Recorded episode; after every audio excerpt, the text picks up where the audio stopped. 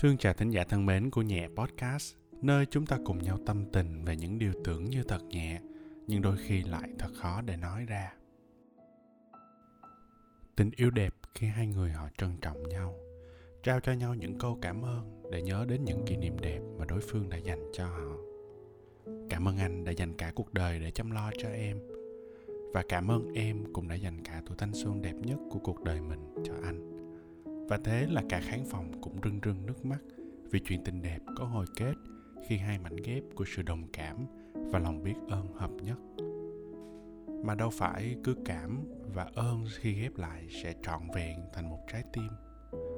Đôi khi có những câu chuyện tình bỏ dở bắt đầu bằng lời cảm ơn và chính những mỹ từ đẹp đẽ ấy cũng là lời tri ân sau cùng họ dành cho nhau.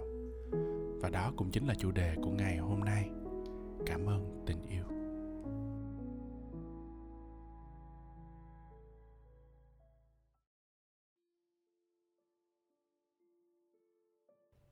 Khi Sài Gòn bắt đầu chào đón những cơn mưa nặng hạt đầu tiên, báo hiệu cho một mùa mưa mới lại đến, thì mình có đọc được một bài viết trên trang Facebook Tình đắng như ly cà phê, nói về lời cảm ơn như thế này.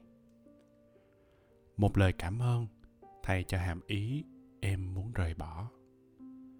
Cảm ơn anh vì đã nhường nhịn em, đã nuông chiều em, đã bao dung em, đã chịu đựng em và tất cả. Và mong anh hiểu cho em. Anh nghĩ mình chợt hiểu lời cảm ơn này, nhưng hiểu em thì chưa đủ. Dù là 5 năm qua, anh đã rất cố gắng. Em xin lỗi. Đừng dùng lời cảm ơn đi kèm với lời xin lỗi. Anh trân trọng lời cảm ơn này. Vậy, dừng lại ở đây thôi nhỉ? Em đừng reply. Anh sẽ nhắn lại sau. Như thường lệ, anh vẫn là người nhắn cái tin cuối cùng trong những lần trò chuyện em từng hỏi vì sao lại là thế. Và cả chuyện sau mỗi cuộc gọi, em phải luôn là người tắt máy trước. Anh bảo sau này em sẽ hiểu, nhưng chắc là không. Thật tuyệt. Chúng ta kết thúc tất cả bằng một lời cảm ơn. Anh không níu kéo, em cũng chẳng bông đùa. Sự thật cứ thế diễn ra nhẹ nhàng và thật chóng vánh. Anh tự khép mình lại giữa cái lạnh của những cơn mưa đầu mùa nhai dẳng lần mò theo từng ánh đèn lay lắc bên đường để tìm cho mình một tiệm tạp hóa nhỏ nào đó còn mở cửa. Anh tấp xe vào cửa hàng tiện lợi, vẫn lon cà phê như thường ngày. Hôm nay kèm gói thuốc, mà anh chả hút thuốc bao giờ. Hôm nay chỉ là thèm một cái gì đó độc hại vào người.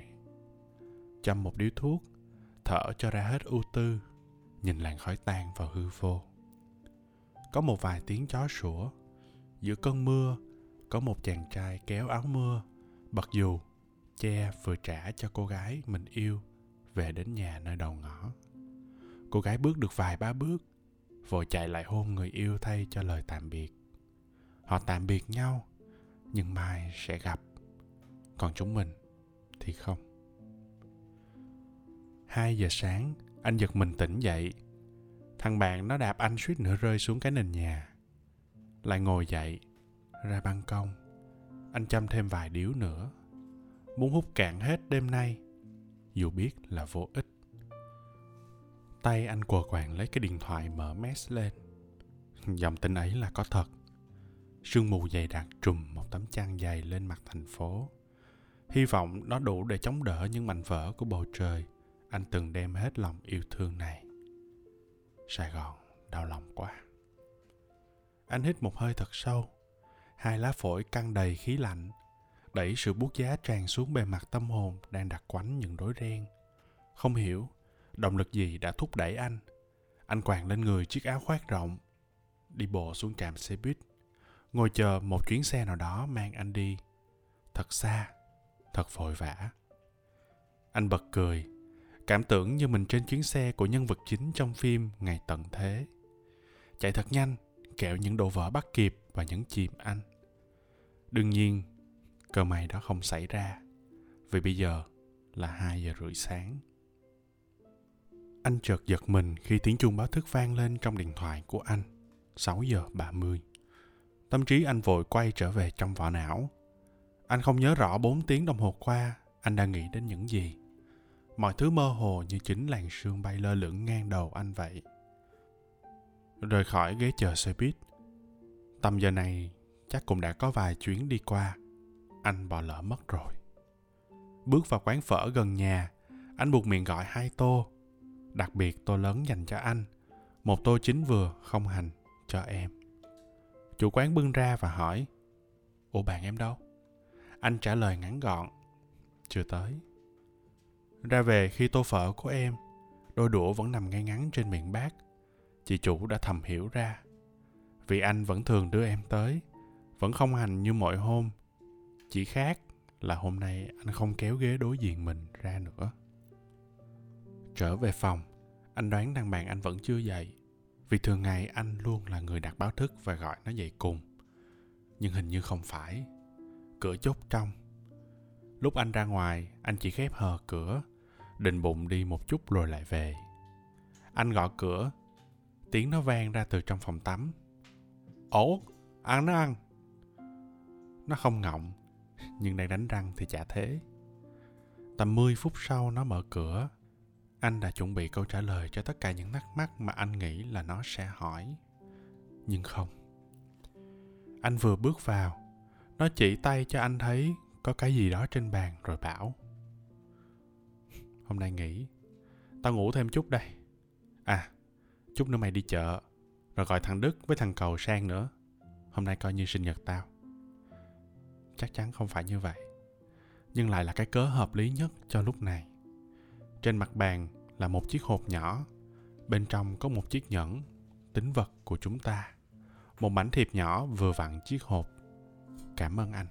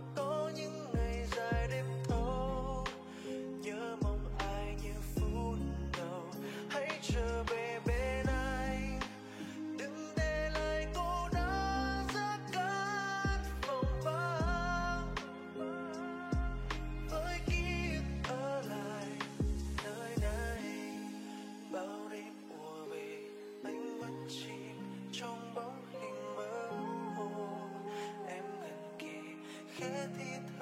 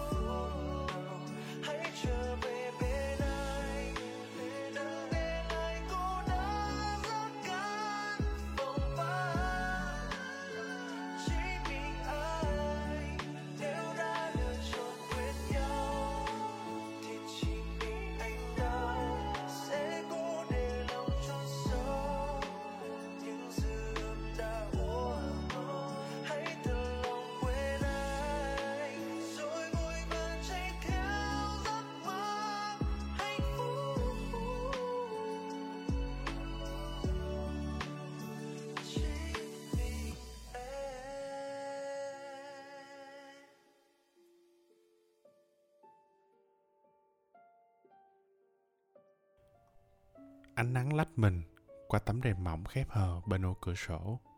Em tinh nghịch. Kể em nghe về những người đã đi qua cuộc đời anh được không? Chị, em thích. Tôi vùi bờ ngực trần, áp tai lắng nghe trái tim anh nhịp nhàng. Nhìn anh dịu dàng, tôi vẽ vãn mấy cái hình xăm của anh. Em là tình một đêm thứ mấy của anh rồi. Anh rít thuốc, nhả vào trong không khí còn đặc kịch mùi nước hoa mùi tình ái và một tí hương vị của cuộc đời. Em thương anh không? Em không biết. Chỉ thèm mà. Thế thôi. Ừ. Tôi đứng dậy khoác áo anh, cài hờ nút thứ hai, chuẩn bị bữa sáng. Mùi cà phê thơm lừng lấp đầy căn bếp. Rót một ly, tôi quay về phòng, ngồi cạnh vuốt ve gương mặt góc cạnh của anh. Anh mở mắt, chà má vào tay tôi. Em dậy khi nào? Mới thôi hả? Thơm thế. Cái gì thơm? Cà phê và em. Cho anh này, uống đi. Tình một đêm thì cũng phải cho trọn vẹn chứ. Tôi cúi xuống hôn anh. Cánh tay cứng cáp của anh ghì tôi xuống. Trong chốc lát, tôi và anh lại quấn lấy nhau. Và cà phê cũng sớm không phải là thứ ấm nóng duy nhất chảy trong người tôi. Vài tuần sau anh gọi. Đêm nay em rảnh chứ? Có. Mình gặp đi.